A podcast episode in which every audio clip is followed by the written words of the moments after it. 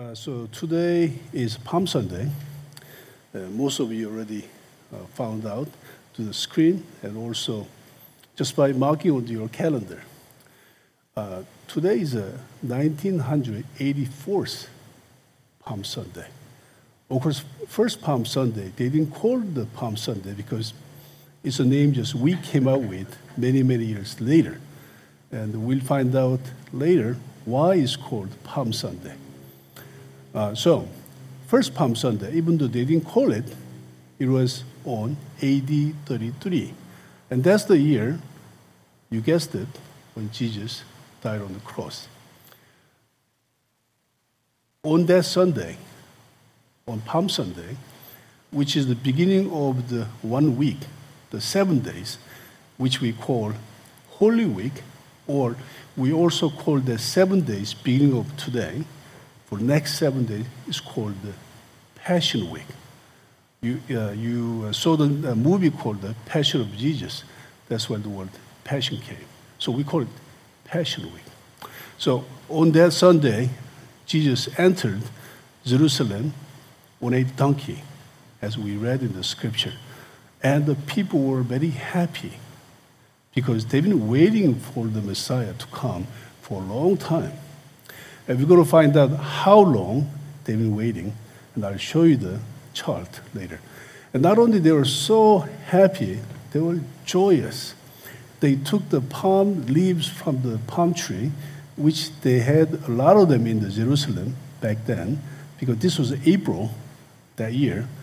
And some people, the, including the lady you see on the, that picture on the bottom left side, they were so happy that he was coming they took the clothes and, and laid them on the dirt street so that the donkey and Jesus can walk on it. That's how they're happy they were. Coming of Messiah was predicted or prophesied long time ago. The first mention of Messiah coming was in the book of Genesis, uh, verse uh, chapter three, verse fifteen, and uh, verses on the bottom, but what it means is uh, Messiah will be the offspring, descendant of a woman, Eve. So that was the first mention of Messiah, even though they didn't call him Messiah back then. Uh, that's what they meant in the scripture. When Jesus came to Jerusalem, by that time, he was kind of local celebrities. He was already well known.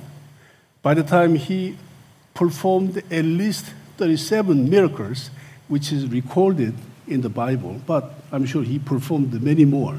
We just have 37 in our Bible. And also, he did many, many healings. The one that is recorded in the Bible is just 31.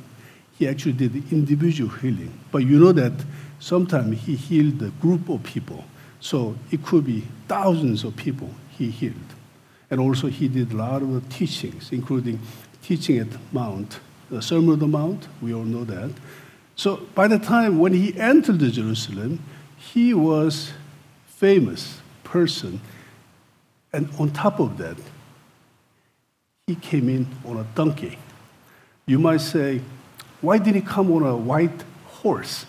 Well, there is a reason why he came on a donkey. But when Jewish people saw him on donkey, they knew, ah, this is the Messiah. They've been waiting for a long time. And we're going to look at the uh, verse later. So, verse in uh, Zechariah 9 9, it said, The king is coming.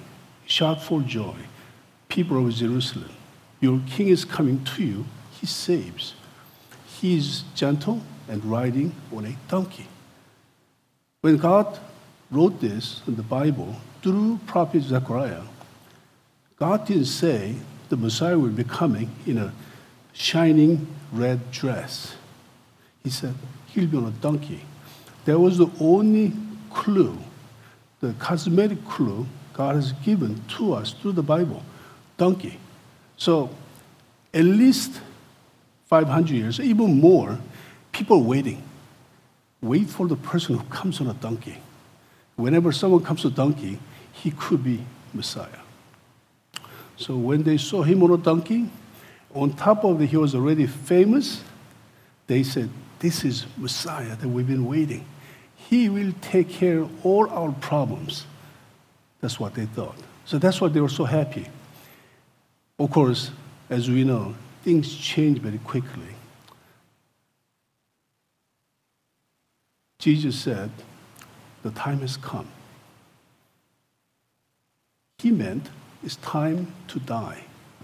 But of course, Jewish people think, uh, thought that he was coming for something else. If there was a Twitter back then, probably Jesus would ask, Hey, Peter, write this message. Make sure it's 140 and send it out. Since you have uh, 288, uh, uh, 258 million followers, send this out. And probably the message will be exactly as it written in the Bible. Jesus is coming, entering Jerusalem.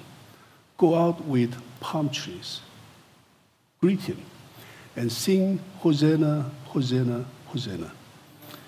And if there was Instagram, probably the John will take a picture of him entering Jerusalem and put on the Instagram and did the same thing. He actually noticed he had less follower than Peter. And of course, if the Luke was there, Jesus will say, Hey, look, hey, hey, what are you doing? Uh, put that picture that, the, uh, that we have on the Facebook and broadcast it to millions and millions of people.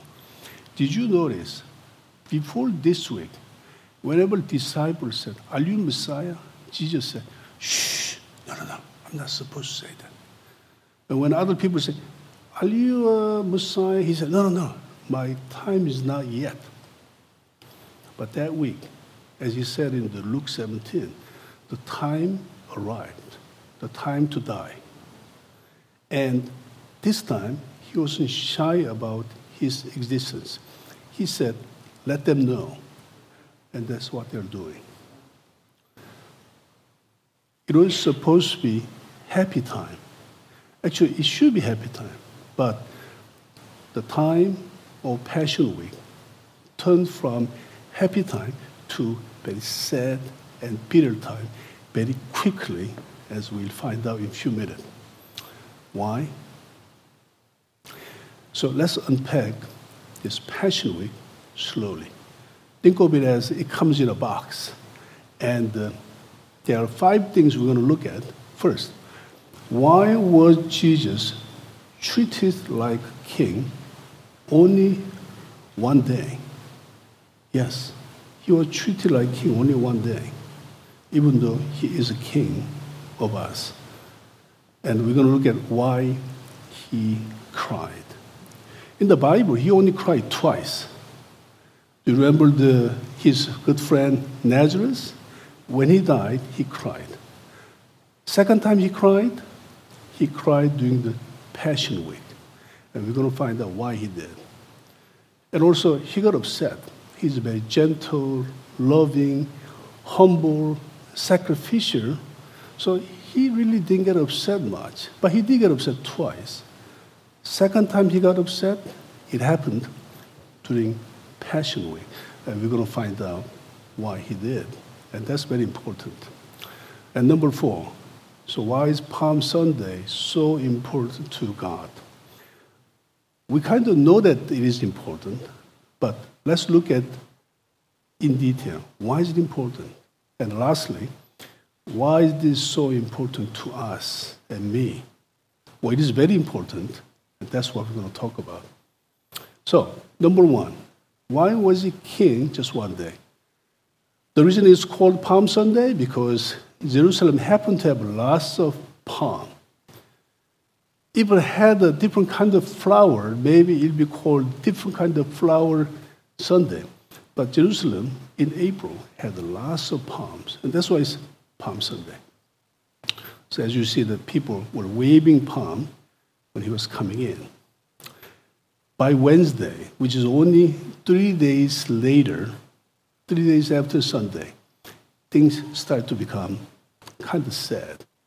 You notice that the Wednesday is also called Spy Wednesday That is, by the way, official name.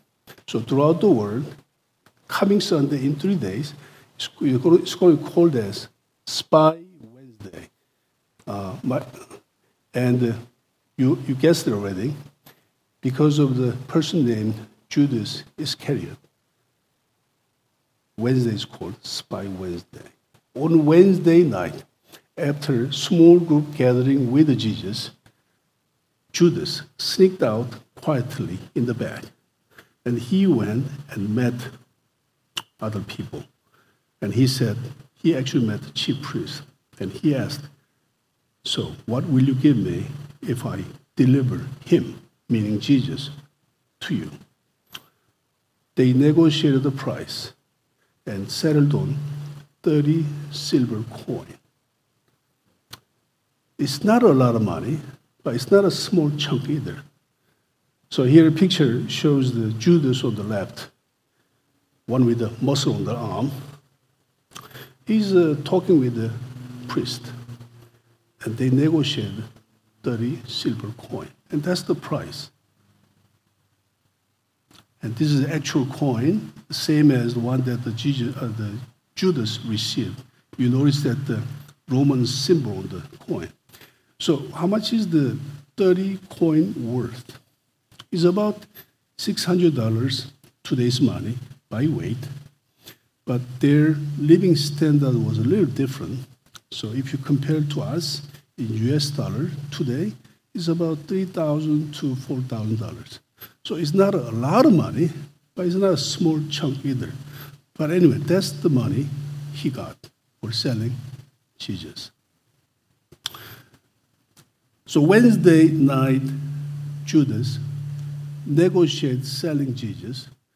Thursday night, which is also known as Last Supper, Jesus sitting in the back.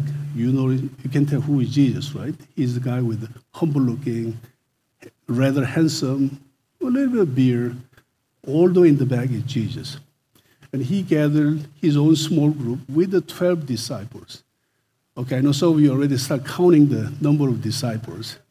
Okay, there are 12 of them, but you might have problem finding the number 12. But he's there. He's in the painting. He's right there. So why is he in the shadow?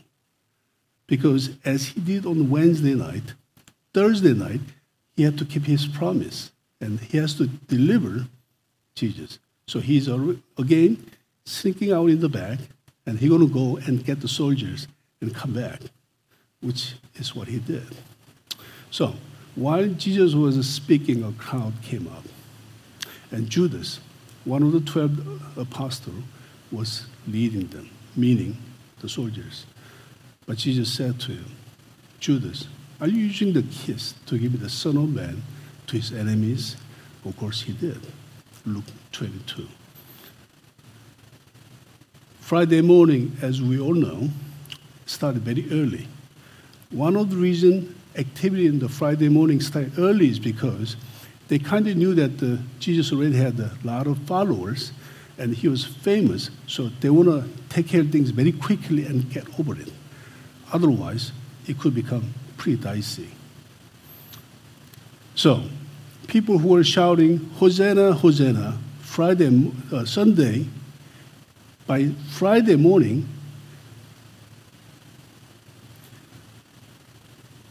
uh, okay, I was kind of concerned a little bit. By Friday morning, Jesus was in the court. And even Pontius Pilate said, Okay, I find this gentleman named Jesus no wrong. So I have no reason to kill him. Are you sure you're going to kill him? And they said, same people who said, Hosanna, Hosanna, on Sunday said, yes, crucify him, crucify him. So on Sunday, he was king, and by Friday morning, he was about to die as a criminal. And of course, the crucifixion happened on Friday. So if you look at the Matthew 21, describing Sunday, Palm Sunday, blessed is he who comes in the name of the Lord, Hosanna in the highest. That's what they said. By the way, Hosanna means save. It's uh, in Hebrew, save. So, save, save. By Friday morning, John 19, take him away, take him away, crucify him. So, Hosanna turned into crucify him, and the praise turned into mocking. And he was king, but now he's criminal. It all happened in the Passion Week, in less than five days. And our king, the Savior, Jesus, died on the cross. Why did Jesus, or the Judas, do this? Why did people say crucify him? That's a good question, isn't it? Because uh, we have to think about this. Sometimes we accept Jesus, we go to church. Then sometimes because he doesn't answer the things the way we want. So because we don't get, we reject him too. Sometimes we leave church. We don't crucify him, but in a way we do, because we're betraying him. So if you think about ourselves, we can understand what happened to Judas. Because Judah was expecting Messiah to be militant Messiah. He wanted him to come in and kill all the Romans and get rid of the Roman government and start a new government. And Judas thought he'll be one of the secretary, like a secretary of defense or secretary of state. But he realized Jesus came to die. And he said, Oh, no, no, that, that's not what I want. Then he said, Hmm, maybe he's not the Messiah that we're waiting.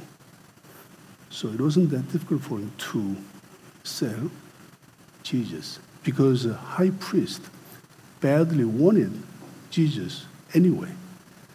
And people, same thing. They expected someone to come and save them from their oppression and give them temporary convenience.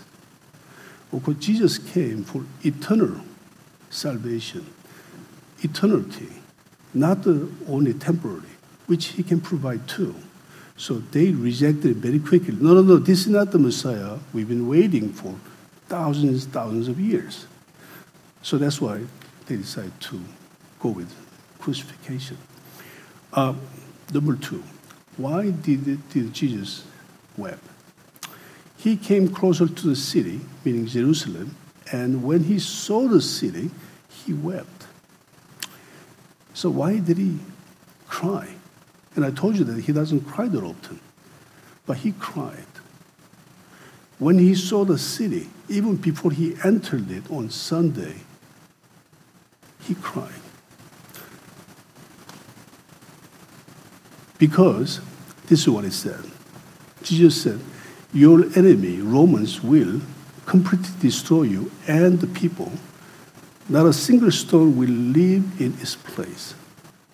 Because you did not recognize the time when God came to save you, this is going to happen.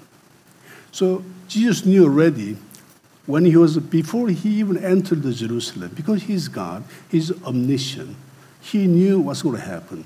So he knew that people are going to celebrate on Sunday, but in few days they're going to say, kill him. So he wept because for the punishment, he had to let Jerusalem to be destroyed. So after Jesus died, 37 years later, AD 70, Romans destroyed Jerusalem. Roman soldiers came and surrounded the city of Jerusalem and burned and killed people. Over 1.1 million people, by estimate, died on that day. That's called destruction of Second Temple. So, what Jesus said or foresaw already happened just merely 37 years later because people rejected Jesus. Because they rejected Jesus. That happened. And this is the actual picture of the stones that crumbled down on that day when Roman destroyed the city. If you go to Jerusalem, if you go to a section called the Western Wall, this is what it looks like. It's still there, exactly the way it happened almost 2,000 years ago. It's now tourist attraction, but it's just there, exactly the way it is. I had question, why don't they reconstruct this? I don't know. It's there. So number three, why was Jesus angry? It was not because of the rejecting. This was different. Even though it happened the same week, Jesus said on Matthew 21, Jesus went into the temple and threw out all the people who were buying and selling there. So he saw inside the temple people doing the business transaction. This is the picture of the second temple, not the Solomon's temple, which is the first one. This is the second one. So temple is supposed to be the place where they worship God. It was supposed to be kept holy, sacred, and pay respect. Instead, inside the temple, they were selling the animals for the sacrifice small sheep, big cows, and birds. It can be done outside, but they chose to do it inside. The suspicion is that maybe high priest got some bribe, pocketed the money. Okay, you can come in, right here. Because uh, if they sell it inside the temple, maybe it was a higher value, so they can charge more. Anyway, so it said Jesus went into temple and threw out all the people who were buying and selling there. He turned over the tables of those who were exchanging. And this is one of the picture of the Jesus doing exactly the same thing. So inside the temple was supposed to be holy, sacred, only for the worship, but people are selling those things. And we can think of us for a short time. So what does that mean to us? Because when we accept Jesus, Holy Spirit comes to us, and He, Holy Spirit, stay inside of us, which is our temple inside. God actually stays inside of us in a small temple inside. In the beginning, we are very diligent praying, and in the beginning, we even shared the gospel others with others. In the beginning, we try to be holy. We try to be like the person that God wants.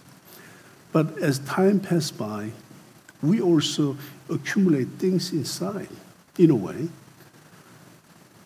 Jesus, who doesn't get upset often, do get upset for those things. So if we accumulate things inside like that, like that picture, he get upset. So that's something to think about. So Jesus said, My temple will be called the house of prayer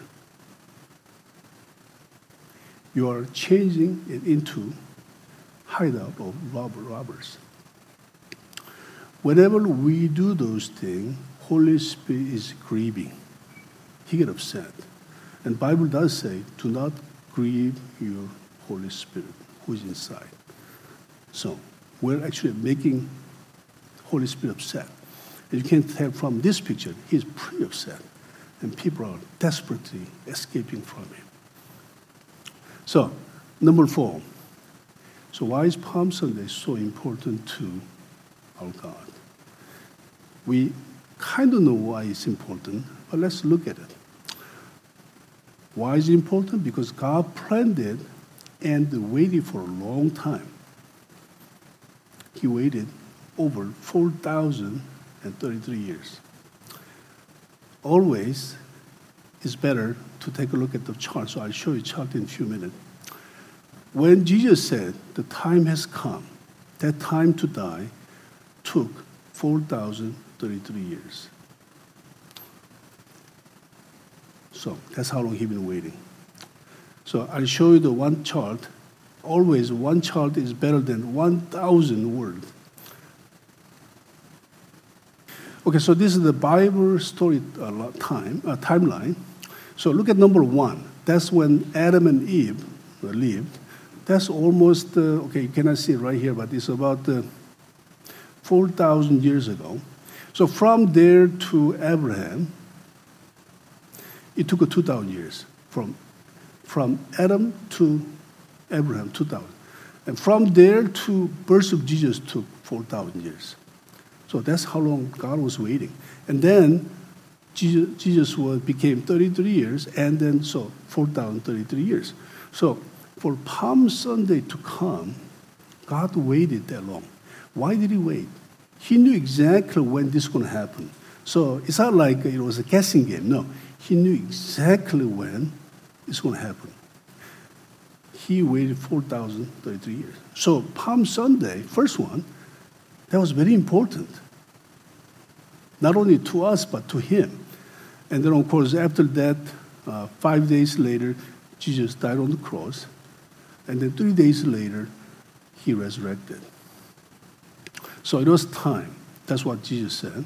Time has come for me to die. So, today's title was a conclusion of a long journey toward Calvary. Calvary means the place where Jesus died.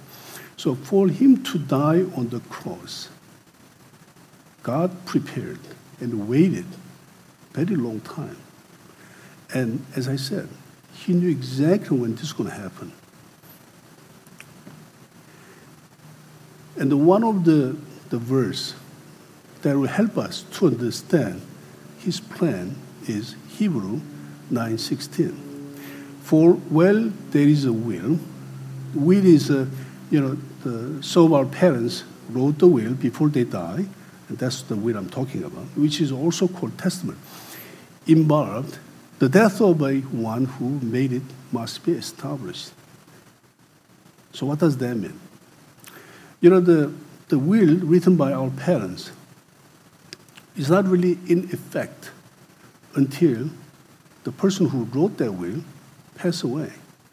And then, after they die, the certificate of death is presented to the lawyer, and the, when lawyer receives that, lawyer will say, okay, now I know such and such person died, so let me take out the will he wrote, and he take out, and then that will is effective. So this is mentioned in Hebrew 9:16. So let's take a look why that is important to us. See, so when that is that death is proved by certificate death or by blood in Old Testament period, will becomes effective. So, will or Old Testament or New Testament, all those promises God has made in those books, to be effective, maker of those, those will has have to die. Who is the maker of those will? Who is the ultimate author of Old Testament and New Testament? I'm talking about Bible. So who actually wrote this will? Ultimately, it is God. So, for this promise to be effective, so the God has to die. And of course, the Jesus, as one of the Trinity, God, had to die. One of the promise in this book is sin can be forgiven only by the blood. So when Jesus died on the cross, that promise became eternally effective because there was a blood that was presented. So, 4,030 years ago, before Jesus died on the cross, God knew already Jesus had to die.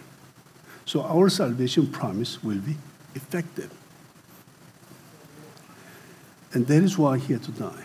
So 4,033 years before the crucifixion, long before Jesus was born, God knew Jesus will be born in little Bethlehem. And Jesus will die on the cross. He knew already. So that all his will here, including sin can be forgiven only by the blood, death, the promise written in Old Testament and New Testament will become effective. So whoever believes that they are, they are sinner and repent of their sin and believe that Jesus died on the cross for their sin and his blood was shed for their sin as evidence for his death will have eternal life. Let's pray.